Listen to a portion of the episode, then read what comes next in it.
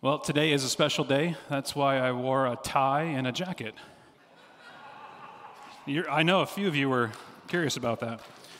Let me give you the lowdown on what's going to happen this morning. We're gonna, I'm going to spend some time in the Word because I think it's important for us to see the charge about, that we're about to give to Chris Short.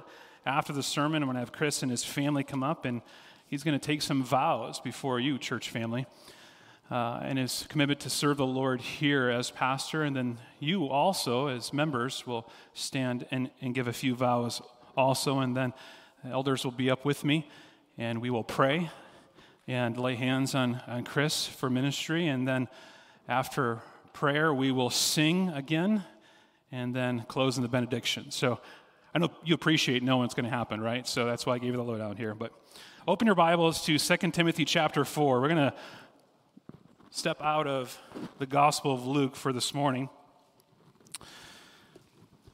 And in uh, Second Timothy four, we see the charge that Paul will give to Timothy. But before we begin, re- regarded as one of the most important and influential figures in Western civilization over the past one thousand years, John Calvin towers above the landscape of church history as one of the greatest reformers of the sixteenth century. John Calvin was a man of immense abilities and prolific industry, a monumental pillar of Christian faith. He was a world-class theologian, a revered exegete, a renowned teacher, a master commentator, a church statesman, and most enormous leader of the Ref- Protestant movement. But first and foremost, Calvin was a pastor, a faithful shepherd for almost thirty years. And, and amid his many pastoral duties, he was a primarily a preacher of the word. For this authoritative reformer, biblical preaching was job number one. John was born over five hundred years ago, July tenth, fifteen oh nine, in France, and his father sent him to school to be a priest when he was young, and he earned his Master of Arts degree when he was eighteen. His father would have a change of heart and then would send John to law school to become a lawyer. However, however, after his father died, John would return to Paris to study theology. Although John Calvin was raised a devout Catholic, during school he would attend meetings to discuss these reformers who were leaving the church, and most intriguing one, can you guess? Martin Luther. Who was this man that was teaching that salvation was God's gift and couldn't be earned?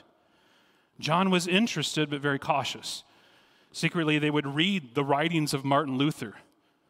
But he was dangerous because Protestants were being persecuted. But John couldn't find any peace in absolutions or penances or intercessions of the church. In fifteen thirty-three, when Calvin was twenty-four years old, God suddenly converted him through the private study of the Word. Calvin would write in his commentary of the Psalms that God subdued me and made me teachable. Like a flash of light, I realized in what an abyss of errors and what chaos I was. He would then move from place to place after his conversion, escaping death because of the Roman Catholic view of Protestants. He would eventually land in Geneva, Switzerland. And there he would stay and he would preach. It was written Calvin had no weapon but the Bible. From the very first, his emphasis had been on Bible teaching. Calvin preached from the Bible every day, and under the power of that preaching, the city began to be transformed. And the people of Geneva acquired knowledge of God's word and were changed it, in it. And the city became, as John Knox later would call it, a new Jerusalem from which the gospel spread to the rest of Europe, England, and the New World. If Calvin had been forced to relinquish all of his ministries except one, it would have been the pulpit.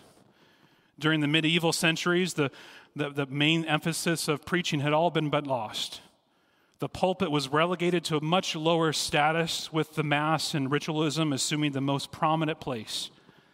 The Reformation would change that significantly. The Reformation was so pulpit-driven that it actually changed the architecture of the churches.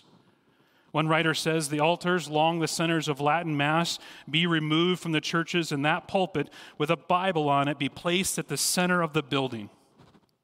This was not to be on one side of the room, but at the very center, where every line of the architecture would carry the gaze of the worshiper to the book, which alone carries the way of salvation and outlines the principles upon which the church of the living God is to be governed. And more than the preaching was regained, expository preaching was regained.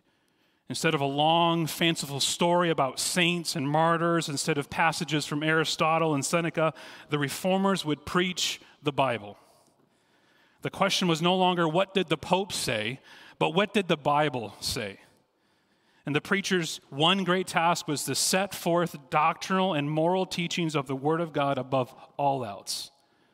The Bible, a long-neglected book in the public gathering of the church, was now suddenly restored to the Reformed pulpit. And no one preached the Bible more than John Calvin. As a naturally shy and introverted man, Calvin never sought the spotlight, much less controversy.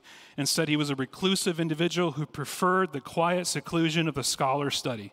But Calvin was providentially thrusted into the pulpit in Geneva, where he preached the full counsel of God's word.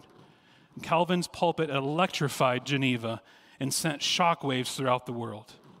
Calvin's teaching soon would, would travel across the Atlantic to America, where the arrival of pilgrims. One author writes of Calvin, said, Sunday after Sunday, day after day, Calvin climbed the steps into the pulpit. There he patiently led his congregation, verse by verse, through book after book of the Bible. So committed was Calvin to consecutive expository preaching that when he returned to Geneva, September thirteenth, fifteen forty-one, after being banished for four years, he resumed his exposition at precisely the next verse that he left off. He picked up where he left off four years earlier. Calvin would preach faithfully for many decades, facing many difficulties and strains, and he would remain faithful to the end because of the Lord's help. His last sermon was preached on February sixth, fifteen sixty-four, when a violent coughing interrupted his message. He was forced to step down from the pulpit, and his congregation realized that he would never enter it again. The time at last had come for Calvin to lay down the invincible weapon of spiritual warfare, the preached word, and enter into the presence of his glorious Lord. On May twenty-seventh, fifteen sixty-four, Calvin died. According to his humble request, he was buried in an unmarked grave. For some of you, you know, I lived in Europe for a period of time. When we lived in Sweden in two thousand fourteen, my wife and I and, and Charlotte as a baby traveled to Geneva, Switzerland on a European airline for fourteen dollars. Yeah, it was worth it. We wanted to see Geneva. We wanted to see the sights. I've read so much about John Calvin. I wanted to see where he preached. I wanted to see the Reformation wall. And a lot had changed in four hundred fifty years since Calvin was there in his death. The city was still very much gorgeous, but the churches were empty. They were museum-like. In fact, they charged you to go inside. They were a museum. Preaching had long but evaporated from their midst. Instead, the churches would sell tours to people like me to, to keep the lights on. And he began to wonder, at least I did, what killed the churches in Geneva, Switzerland? Well, we know, I think, right? When the Bible stopped being faithfully preached, churches died. When pastors stopped preaching the word, people left.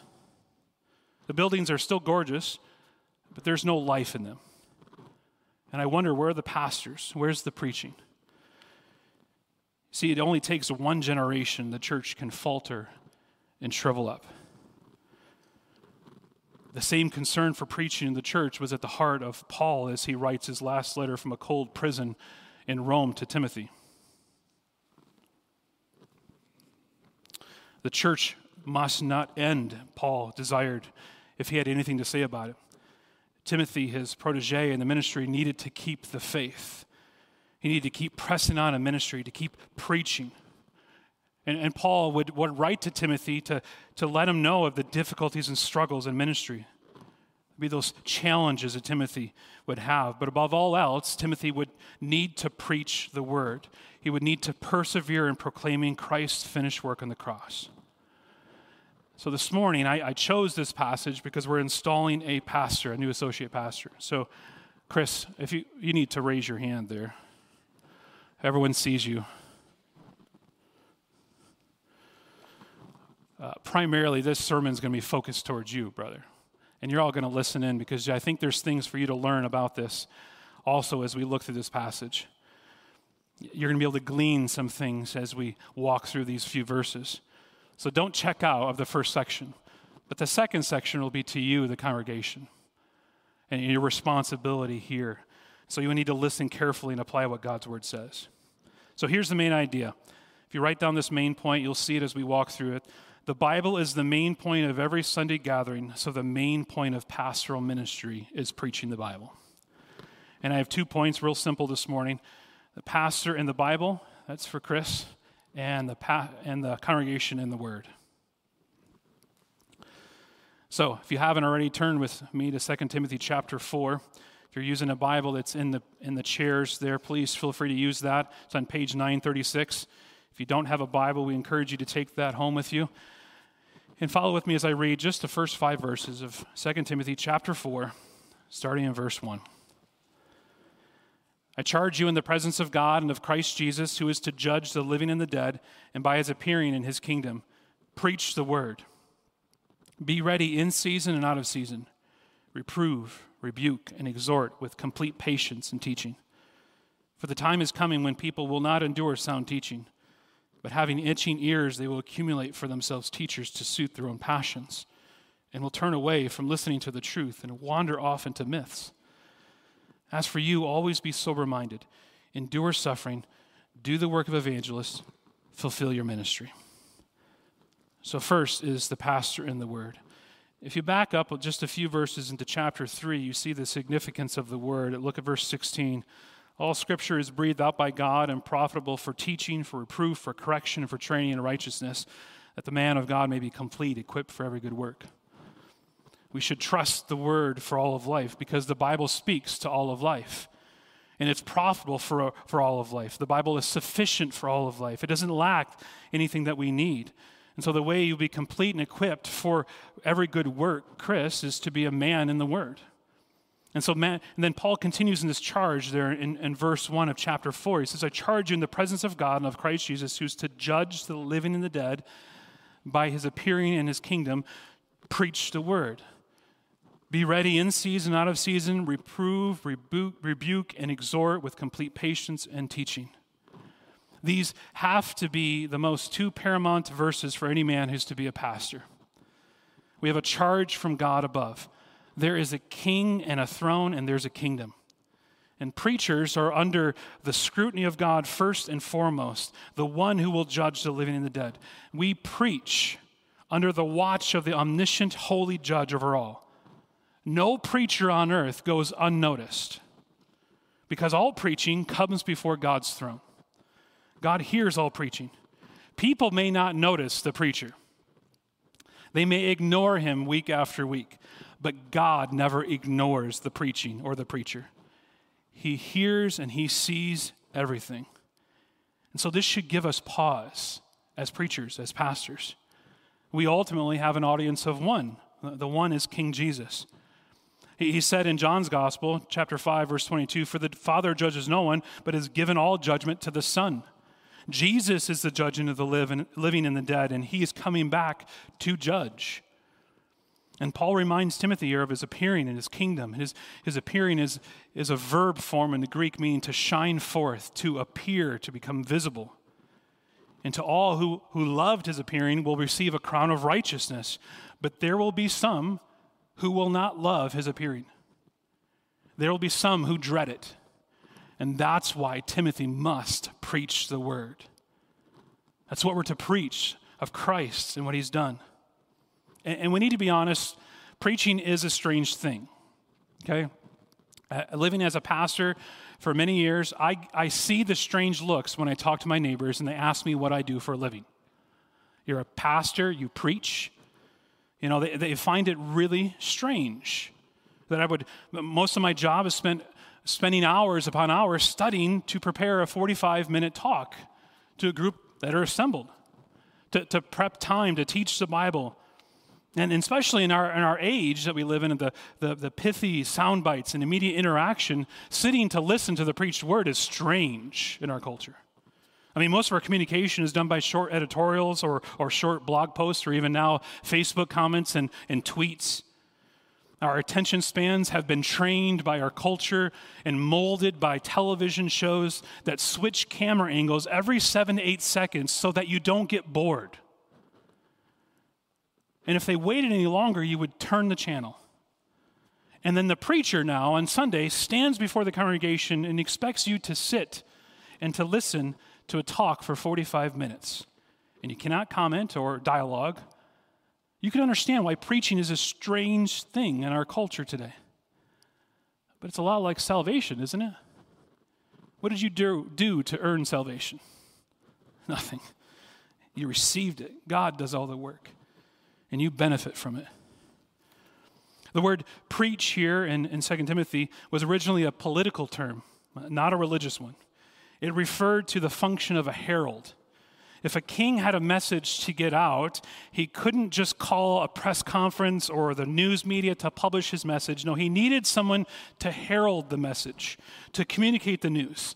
And so to preach means to herald, to proclaim it publicly, to get the message out. And pastors proclaim a message. And the importance of preaching rests in its content, not in its function.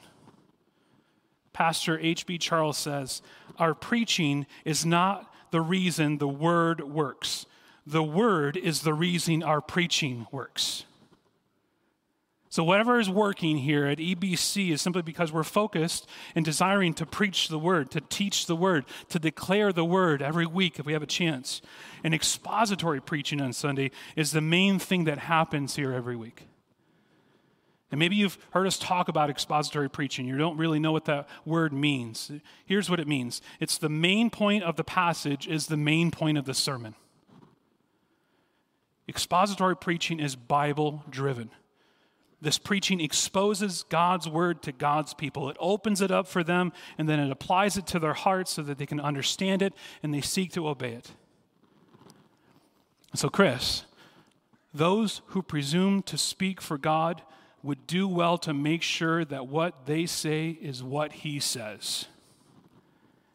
If there's one person in the entire universe whose mouth that we don't want to put words into, it's God.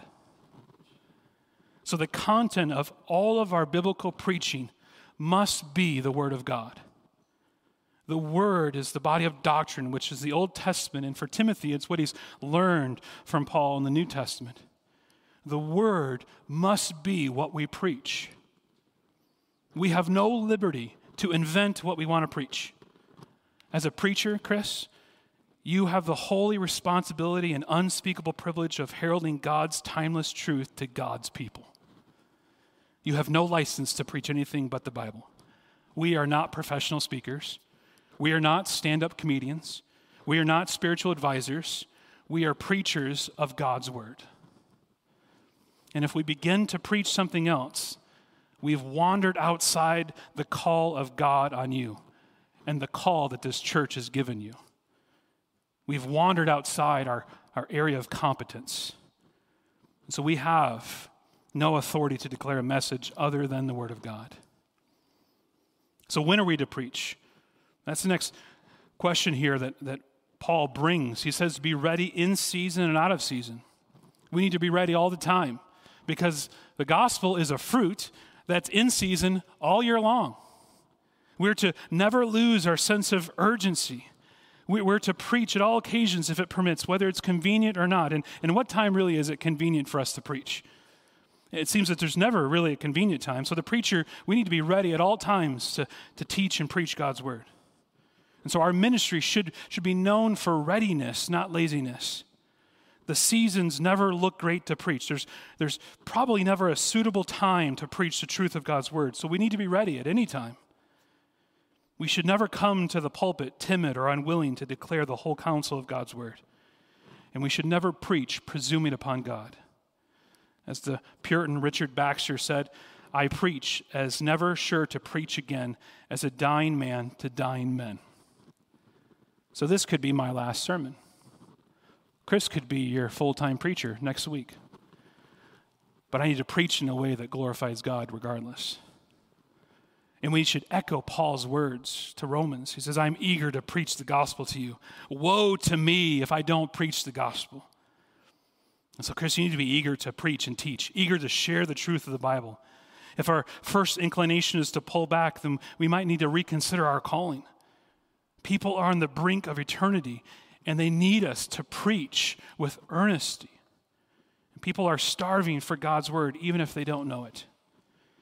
They realize the hollow places in their life, the shallowness, the lack of insight, the lack of understanding, the, the lack of joy, and they can't solve the problems on their own. They need to hear the word preached.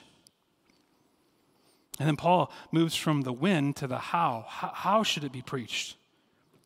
He says to reprove, rebuke, and exhort with complete patience and teaching.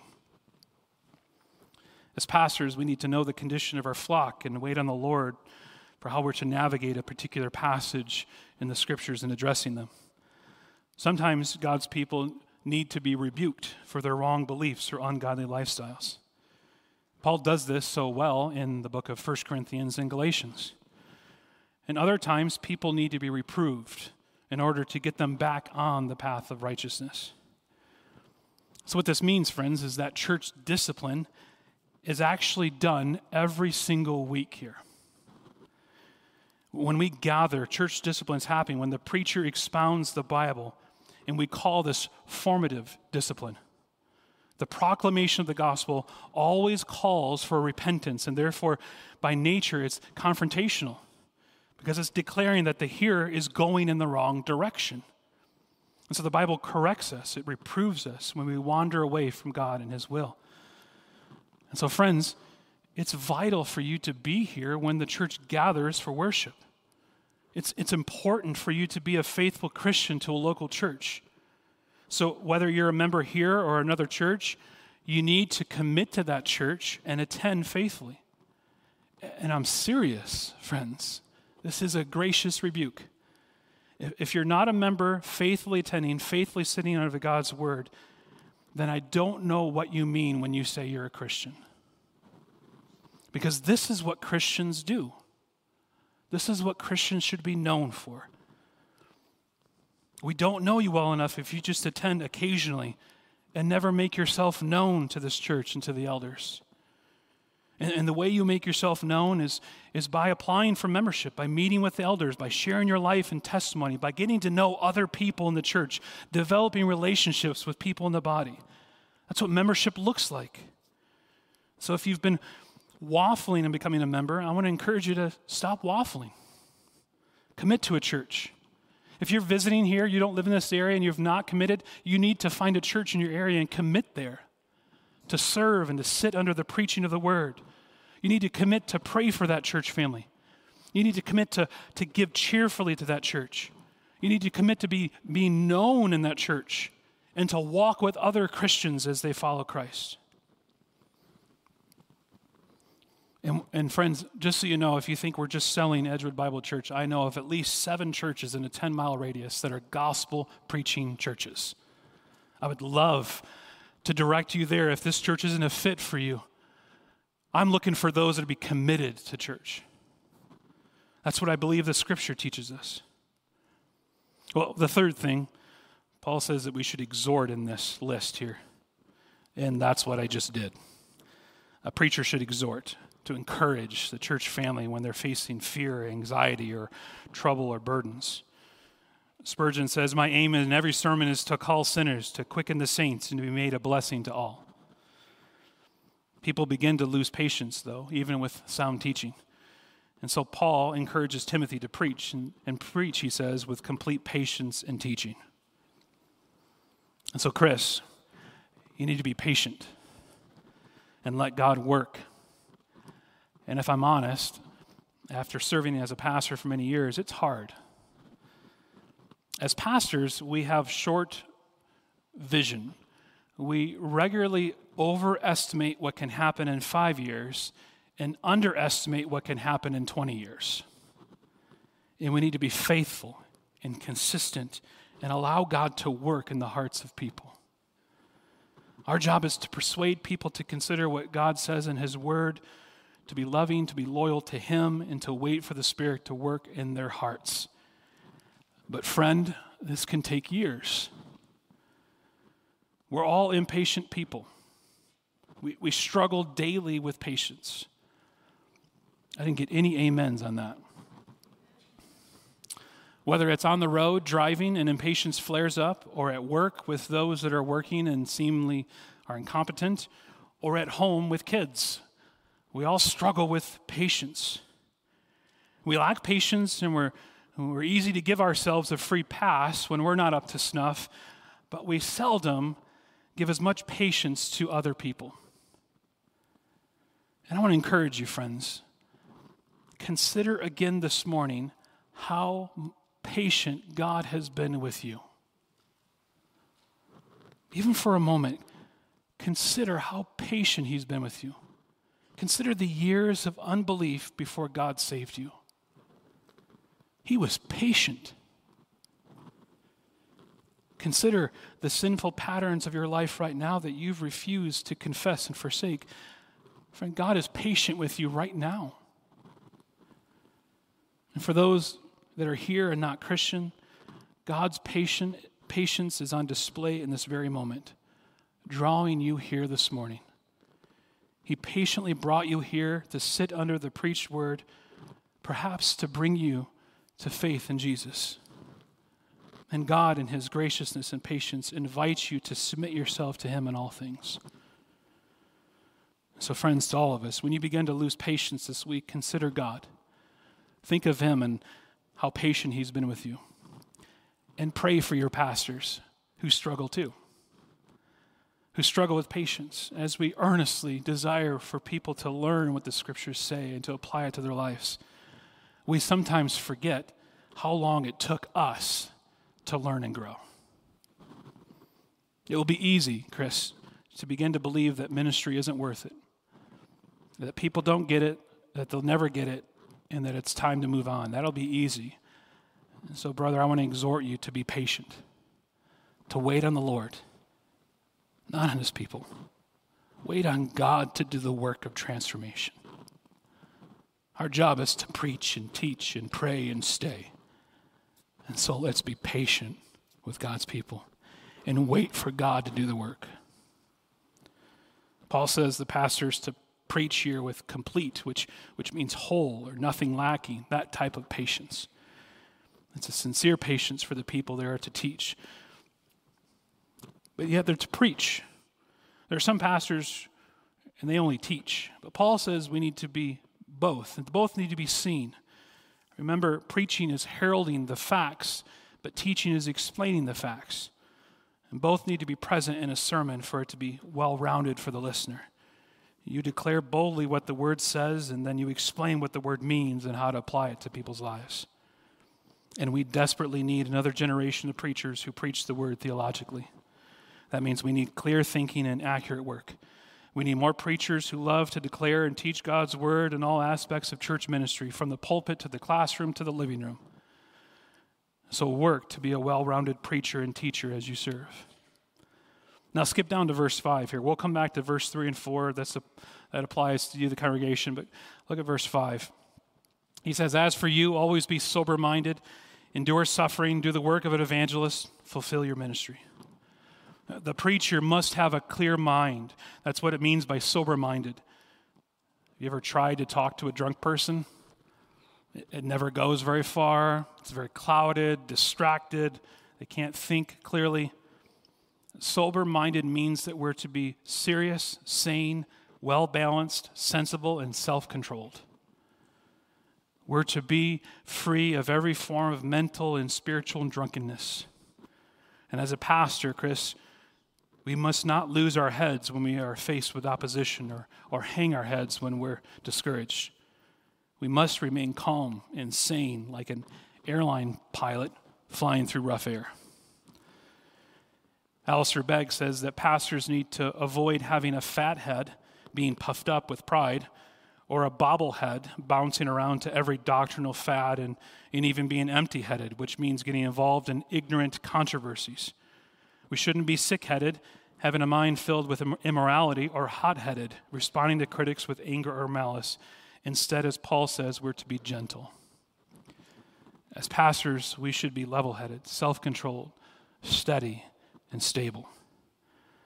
So, church, pray for Chris in this way, that he would be a pastor of this kind. We, we need to be this way as we serve the church, and we need you, church, to think this way also. Pastors need to be sober-minded, but we also need to be able to endure suffering. I never realized how much suffering I would encounter once I entered the ministry. But like everyone else in this world, you will suffer as a pastor. So endure hardship and suffering. It's the recurrent theme that we see in Paul's letter here to Timothy. This is the fifth time he's instructed Timothy to be ready for it. And people won't want to hear truth. And so we need to be prepared to suffer. Ministry is not for the faint of heart. People will turn their backs on you. They will slander you. People will hurt you. They will reject you in your ministry. Paul says we need to endure suffering. People will leave. They will abandon you. They will forget all of the work that you've done on their behalf. But friend, you need to press on and endure suffering. And then he says to do the work of evangelists, to fulfill your ministry. Pastors are to teach the church, and we're to preach the gospel. That's part of preaching. And so, Chris, the gospel should be in every sermon preached from this pulpit and from every class on this campus. A call to repentance. And friends, you shouldn't have to wonder if you'll ever hear the gospel at E B C. It should be reoccurring here. Everyone here this morning will have to answer God. All people everywhere will need to repent. And every one of you, no matter your age, you will stand before God. So if you're here and you're not in Jesus Christ, if you brush him off now, you will still answer to him later. If you're mocking him with your life, you will answer for that too. If you're holding up your baptism certificate or your salvation card from your youth, you're not trusting in him. You're trusting in that thing you did. If you're, if you're thinking and holding on to your walking down the aisle for salvation as a kid, you're not trusting in God either. And what do I mean by that? Well, it's not the experience that saves you. It's God that saves you. So our trust needs to be in him and not the experience. Jerry Bridges has a helpful definition. He says, trust is not a passive state of mind. It is a vigorous act of the soul by which we choose to lay hold on the promises of God and cling to them despite the adversity that at times seeks to overwhelm us. And so picture it this way. If you're holding on to a rope for safety with two hands, you, you can't hold on to the rope with one hand and reach out for salvation another way. You hold on with both to God at the same time. You have to hold on to him, to trust him. And it's him alone. And so my unbelieving friends, again, this message of the Bible is that we who are made to know God have separated ourselves from God by our own sin. And we all have deserving of God's judgment by the way we live. But God, in his great love in Christ, has come and lived a life deserving of no punishment. And he's taken our sins on his body on the cross, the sins of all those from every nation who repent and believe in him. And he calls us now to repent and to believe and to follow him. So friends, turn from your sins of trusting in yourself, of holding on to things in yourself, thinking you're going to get there on your own, and, and, and hold on to him. Trust in Christ this morning. Let go of everything that you're trusting on earth here for salvation. And trust in Jesus alone. If you're here this morning and you want to talk more about this, I would love to talk. I know I would. I know Chris would. I know there's people in your row that would love to talk to you about the gospel. So see us afterwards. And to my believing friends, to my Christian friends, we should never grow tired of hearing the gospel preached. If you do, you might be in a dangerous situation that you need to look at. Christians should love to hear the gospel preached over and over. Why? Because it is the love story that drew them to the Savior, and you never get over. You never get over of coming to know Jesus. Christian, do you remember when, when God drew you to himself? Do you remember the joy of your salvation? If you're bored with the gospel, you might be in a dangerous situation. Or if the gospel stresses you out, then perhaps you're believing a false gospel, one of works. See, the gospel, the good news of Jesus dying for us, shouldn't stress us out. It should free us. As he takes our sin on himself, and we get his righteousness. And so we need to rejoice in the gospel. We need to glory in the gospel of God saving us. I know I've said this before, but Martin Luther was asked by one of his congregants, "Why do you preach the gospel to us week after week?" And he replied, "Because week after week you forget it." We've all forgotten the good news this week, and we need to be reminded this morning.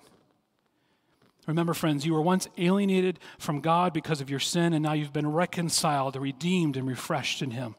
You have new life because of what Christ has done. And so don't get over, don't get over the gospel. Don't get bored with it. Remind yourself of what God has done through it. Well, that was my first point, and that was the longer one. I'm almost done, okay? The second one is for you, the church, the congregation, and the Word, and the Bible. Paul is very precise in giving Timothy the reason why he must continue to preach the Word. It's because people naturally move away from truth. Look back at verse three. "For the time is coming when people will not endure sound teaching, but having itching ears, they will accumulate for themselves teachers to suit their own passions, and will turn away from listening to the truth and wander off into myths." Do you know why false teachers are so successful? Because people have itching ears and they want them to be scratched. Paul does spend time in this letter discussing the ministry of false teachers, but here his focus is not on the false teachers, but the congregation, the listeners that eat up that teaching. Mark Twain was quoted once saying, "Most people are bothered by those passages of Scripture they do not understand, but the passages that bother me are those I do understand." When the rubber meets the road in our minds and our hearts, will we either choose to believe and live out the truth of the Scriptures, or will we walk away, unable to endure? Christians endure sound teaching. Christians endure hard truths from the Bible. Christians endure the Word of God, even when it contradicts their life. They will seek to adjust their life, not the Word of God. When Paul says itching here, he's talking about a craving that people will have to hear sensational news, to see miracles, to explore occult mysteries, to indulge in unsound teaching, to espouse fanciful theories on the fulfillment of prophecy, and to spawn weird cults. It's from commentator John Phillips. And the better word for itching probably is tickled, not itching. To have your ears tickled. To have your ears tickled is to want massages rather than messages. Sermons that entertain rather than edify or build up. And tickled is a figure of speech that refers to people's desires, their, their felt needs, their current wants. When people have itching or tickling ears, they begin to decide what is right or wrong for themselves, and they begin to seek out pastors and churches that support their own thoughts rather than hearing the Bible. See, itching ears are most concerned about what feels right, what feels good, what brings comfort, what doesn't challenge. They aren't concerned with truth, especially if that truth contradicts their life. They much prefer myths, wandering away from truth. Myths are much more comfortable because anyone can be an expert in myths. Anyone can be an expert in conspiracy theories. Anyone can be a genius when you invent the truth. So be aware, Christians, of your Christian friends who visit many churches a year. The problem may not be the church. It may be that they're not able to endure sound teaching.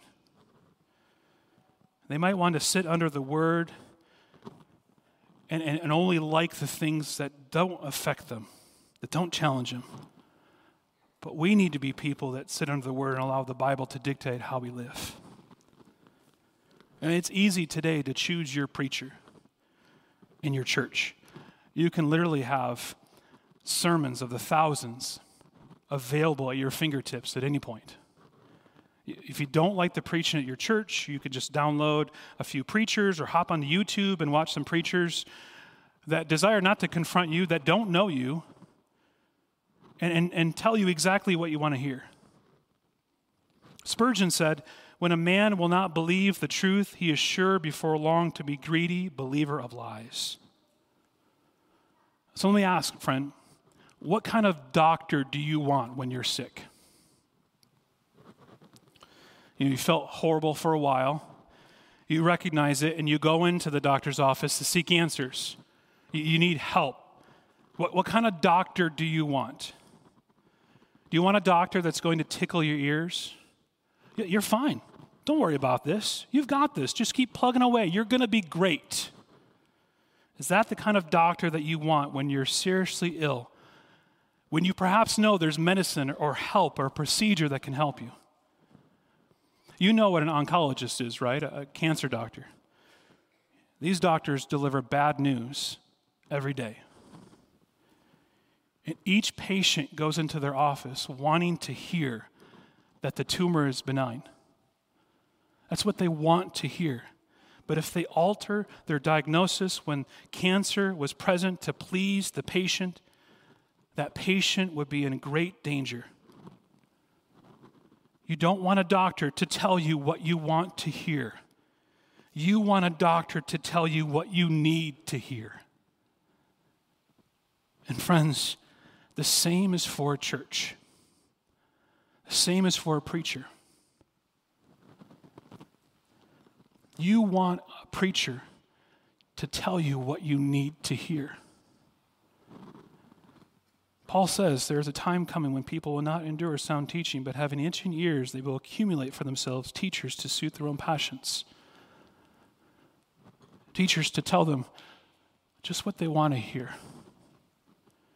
And he's saying that people will grow weary of the old plain gospel of Jesus Christ, itching for something easier, something more entertaining, someone who doesn't confront, someone who doesn't exhort or rebuke, someone who just tells me what I want to hear. Is that true of you, friend? Have you grown tired of hearing the truth of God's word? Is the gospel boring to you? And I have to confess that sometimes preachers can be boring, but the truth should never be boring. So don't confuse the two. As preachers, Chris, we need to show in our words about the truth of the gospel that it is literally the best news in the world. Preachers are heralds, proclaiming that the King has come to redeem us, that we need to turn from our sins and turn to Him and trust in Him alone. This is the best news in the world. And people should know that by our words and how we declare that it is the best news. We want the word to impact others because the word has impacted us so deeply. And so if you're a committed member of a church where you regularly attend, either here or somewhere else, where you give financially, you're paying for the pastor's salary. And you become partly responsible for what's taught in the pulpit. This is true for every church that you'll ever join. And you should sit under the word as it's preached. And you should sit engaged in what's taught and preached. And maybe you need to grow in how you listen to a sermon. Are you fully engaged as the sermon is preached? It's work to listen to a sermon. I've listened to many. It's work. And part of your work should be the week prior that will help serve you, friends, to read the text over and over, preparing your heart as you come to church on Sunday.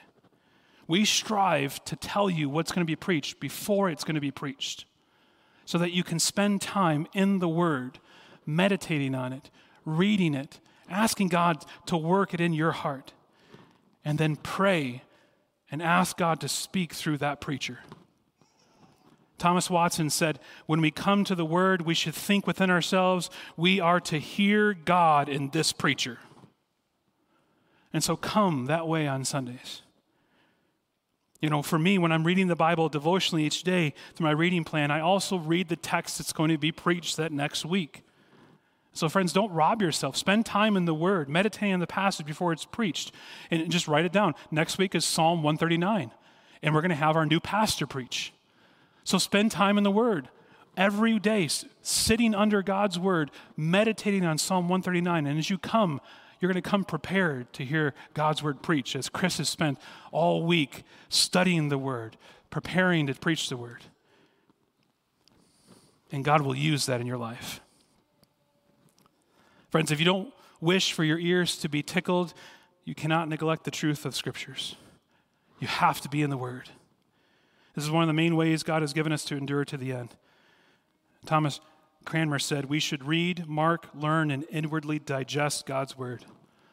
Our, our time in the Word should be regular. Our study should be diligent. Our meditation should be thoughtful. Our references to the Bible should be frequent. If we're Christians, this is what we're called to do, to feed upon God's Word to us. And if you failed, friends, you've joined with us. We all have this week. And so strive to your best to be in the Word. Find a friend to hold you accountable, to just call and text as, as you're in the Bible this week, to love and care for one another. You'll have days, we understand, but as best you can with the, with the body of Christ here, strive to be in the Word. Love the Word and find nourishment and spiritual supply in the Word. Keep pressing on, friends. Well, the center of our worship on Sunday mornings should be the Word preached, and we're going to be unapologetic about that. John Calvin was right to make the Word preached the focal point of the gathered worship, and that's what we'll endeavor to do here at E B C. And, and I pray that God would allow us to continue to train and develop more preachers for His kingdom, that God would continue to be generous to us to hire more pastors possibly in the future to carry out the work of the gospel here in Edgewood and throughout the world. So hold fast to that hope, friends. Pray with us to that end. At this time, I want to ask Chris and his family to come up, and uh, we're going to spend a few moments, and there are going to be the slides on the screen behind me of, of these vows. Elders, you can come up too, please. We have vows that we've prepared for Chris.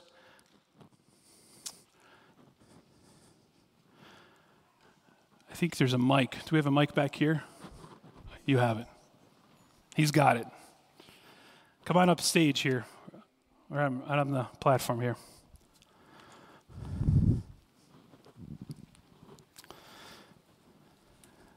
It's good to have you girls. Chris, this has been a good day. Thankful for this. I'm going to read through these, and then you have the list there, but um, you've looked at it. And you respond through each of these vows. Yes, we have some flowers for you, Kate.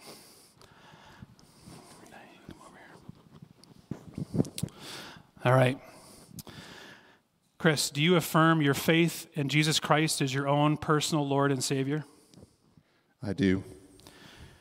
Do you believe the scriptures of the Old and New Testaments to be the very Word of God, totally trustworthy, fully inspired by the Holy Spirit, the supreme, final, and the only infallible rule of faith and practice? I do. Do you sincerely believe the statement of faith and covenant of Edgewood Bible Church contain the truth taught in the Holy Scriptures? I do. Do you promise that if any time you find yourself out of accord with any of the statements in the statement of faith and covenant, you will on your own initiative make known to the elders the change which has taken place in your views since your assumption of this vow? I do. Do you subscribe to the government and discipline of Edgewood Bible Church? I do. Do you promise to submit to your fellow elders in the Lord? I do, with God's help. Have you been induced, as far as you know in your own heart, to accept the role of the associate pastor of this congregation from love of God and sincere desire to promote His glory in the gospel of His Son? I have. Do you promise to be zealous and faithful in the promoting the truths of the gospel and the purity and peace of the church, whatever persecution or opposition may arise to you on that account? I do, with God's help. Will you be faithful and diligent in the exercise of all your duties, associate pastor, whether personal or relative, private or public, and will you endeavor by the grace of God to adorn the profession of the gospel in your manner of life and to walk and to the walk with exemplary piety before this congregation? I will, by the grace of God. Amen. So, will the members of Edgewood Bible Church please stand? I have two for you, members. It'll be on the screen here in the response. Do you, the members of Edgewood Bible Church, acknowledge and publicly receive this man as associate pastor as a gift of Christ to this church? We do. Will you love and pray for him in his ministry and work together with him humbly and cheerfully, that by the grace of God you may accomplish the mission of the church, giving him all due honor and support in his leadership, to which the Lord has called him, to the glory and honor of God. We will. Well, that is the vow. So we also want to mention before we pray that I, I've met with Kate. She's already given her testimony, and so today's a significant day. Chris has introduced his pastor, and Kate is now a member of Edgewood Bible Church, so we're glad to have you. And you two could just get the benefits of all that, all right? You just absorb those benefits from mom and dad, okay? Why don't the elders come on over here, and I'm going to pray for Chris and his family. Would you all stand and join me as I pray?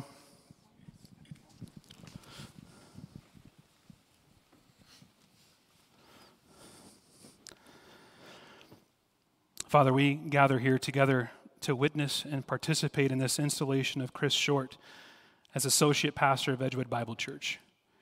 And we humbly acknowledge that this process was initiated by you alone, and that we merely recognize and affirm your sovereign work here. For this is your church, called into being by you. We praise you and thank you that you have chosen Chris to be a shepherd of the flock here at our church. And we further acknowledge that only by your grace and mercy can we fulfill the promises we've just made. May we be faithful in our prayers for Chris and his family, continually seeking grace for him to discharge his duties to your glory and for the good of Edgewood Bible Church. May we be faithful in seeking to receive the word of truth preached and taught with meekness and love, and to submit to Chris in all matters of discipline. May we always be encouraging and supportive of Chris and his gospel labor. May we be generous to him with time and treasure, so that he may be free of worldly cares, in order that he may equip the saints for the work of ministry, building of the body of Christ in the unity of faith and the knowledge of you, to fulfill Christian maturity. Father, we are the most blessed of people, chosen by you to be a part of your supernatural work on earth, your church, a chosen race, a royal priesthood, a holy nation, a people of your own possession, all so that we may proclaim your excellencies. You have called us out of darkness to your marvelous light. May we be ever mindful of our status as your people, bought by the blood of your Son and empowered by the Holy Spirit. And may this congregation and Chris and Kate and the girls be always faithful and obedient to you and your church, by and through your grace, in the name of the Lord Jesus, for his sake and for his glory. In the precious name of Jesus I pray. Amen. Amen. We love you, brother. Thank you for joining us.